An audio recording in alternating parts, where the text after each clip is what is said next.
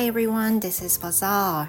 皆さんこんばんは。英語講師バザールです。In this channel, you can listen to whatever happens to me in English and Japanese. Today, I'm going to talk about the English translation into Japanese. 今日は日本語訳をする時の内容について、えーと、生徒さんと英検の対策をしている中で感じたことをシェアしたいと思います。It's going to be study today, okay? 今日は勉強になりますけどよろしいでしょうか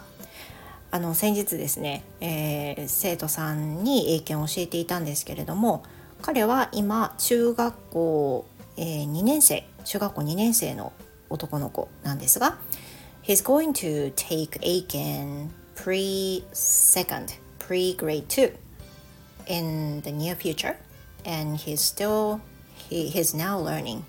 今あの第準2級の対策をしているところです中学校1中学校2年生の男の子ですで、えー、Now he's been struggling what to translate the meaning the English sentences into Japanese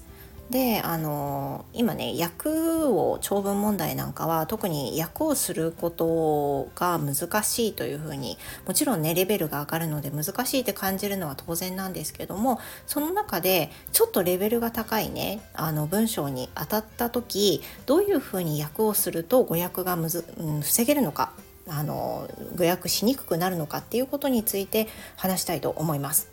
で That is pretty simple. Number one is how to define subject and verb.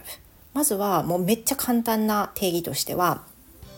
その一つ一つのあの文章の主語と動詞は何かっていうのを見極めるっていうことですね。例えば例えば I am a student みたいな感じで言うとこれが主語でこれが動詞ってめっちゃ簡単ですよね。まあ、簡単簡単って思うかもなんですけどここで例えばその、うん、訳をね難しくさせてしまうあるあるの文章っていうのが主語がめっちゃ長いっていうシリーズなんですよね。でえっ、ー、と一つ例文をなんか出してみますからちょっと待ってくださいよ。はいお待たせしました。え、ー、と過去問の英検準2級の中に出てくる一文だけ一文だけあの書いてあるところ読みたいと思うんですけれどもあんまり長いとねあの引用になっちゃうんでね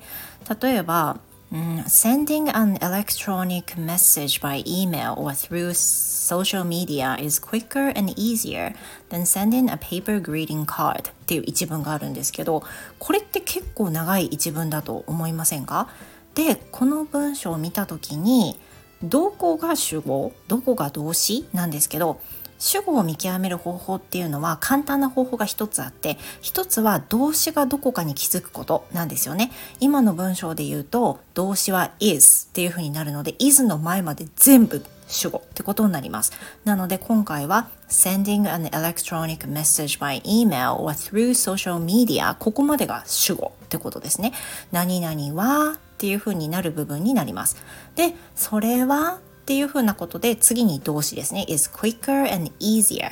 まあ、より早くてより簡単だって書いてあるんですけどその部分が核となる主語と動詞っていうふうにまず理解することなんですよね。でどんなにズルズルズルズル長い文章だったとしても主語はどれ動詞はどれっていうのがまず間違わなければ語訳になることは非常に防げると思います。だから迷ったらどれが主語どれが動詞っていうふうに先に聞きます。で聞いてこれめっちゃ主語長いけど一番もうもう全部そぎ落としたらどの部分が一番大事な主語になると思うっていうふうに聞いていくんですよね。で今回の場合は sending an electronic message by email or through social media っていうふうになるんですけどこれの核となるやつは sending これが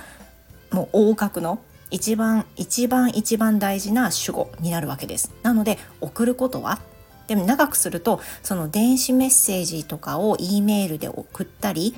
えー、ソーシャルメディアを通して送ることメッセージを送ることはっていうふうになるんですけど一番言いたいのは送ることは Sending is quicker and easier っていうふうになるわけですよでそうなると訳って簡単ですよねだからあの混乱させる一番の理由っていうのはね主語がめちゃくちゃ長くて訳がしにくいっていうところにあると思うんでまずそれをねあの方法として利用してほしいなって思ってます。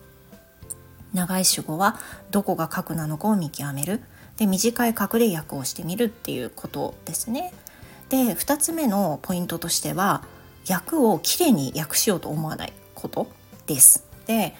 うんと長くなればなるほど訳ってね日本語の自然な訳にしようとすると結構難しいと思います後ろ行ったり前行ったりしなきゃいけなくなってくるんでだけどご自身が訳をする時にはもう前から順に塊ごとに訳をしていくのがおすすめですで今回のねあんまり何列も何列もこうも使うわけにはいかないので今の一文だけ使うんですけど Sending an electric message まずここで塊ですよね。で、by email これ塊 or through social media 塊 is quicker and easier 塊 than sending a paper greeting card っていうふうに区切るとします。そうすると、まあ、上手に上手に訳をしようとするとなんか時間もかかるしなんか文章チックにしようとトライするんで時間が余計にかかってしまうんですがこれを気にせず前からどんどんどんどん訳していく送ること電子的なメッセージを E メールでまたは通してソーシャルメディアをより早いより簡単何より紙のお返事よりもっていう風な感じで少しずつまあ、本当に塊ごとにどんどんどんどん日本語で発していってもいいと思うんですけど最終的に私たちは日本語の母国語を使っているのでどんなにチャンクが乱れようとね塊がバラバラにいこうと頭の中でねあのちゃんと整理することができるんですよね。なのであのこれがこうやってこうっていうよりも塊ごとにどんどんどんどんって訳をしていくで頭の中でなんとなく整理していくっていう風な作業を持つのがいいかなって思っています。ということで、まあ、今回ねそのご紹介した Tips っていうのは2つなんですけど1個目おさらいしましょう1個目は主語と動詞は何かをよく見極めるもうこれこれがもう本当はねいろんな品種を見るっていうのは大事だと思うんですけどそれそれができたらね、まあ、苦労してないんで 難しいなっていう人は主語と動詞で主語が見えない人は先に動詞を見つけてほしいです。is とかねあとはなんか works とかねなんか動詞に s がついてるとかそういったのを見極めてどれが動詞かを見ることでその前が主語だってことですよね。で訳の仕方としては前から塊ごとにどんどんどんどん訳をしていくっていうことをお勧めしています。で特に英検とかあとは入試とか先日もね共通テストありましたけどその試験なんかではもう時間が勝負っていうことなんで時間さえあればもうちょっと点数いったのにねっていうパターンはめちゃくちゃ考えられますよね。私の TOEIC を思い出します。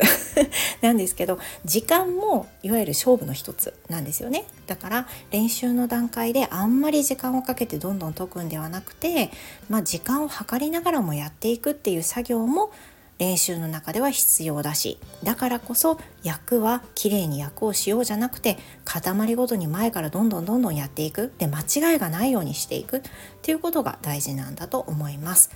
まあ、英検を受けられるお子さんもしくはご本人聞いていただけたら非常に嬉しいですしあとは英検だけじゃないんでねこれ使えるのは。例えばニュース読みの時もそうですよね。ニュース読んでてもどこが切れるのかっていうの分かってる人の読み方と分かってない人の読み方っていうのは聞くと分かると思います。変なとこで切れてたりするとあこの人は理解できてないなっていうのも分かる人にはきっと分かると思います。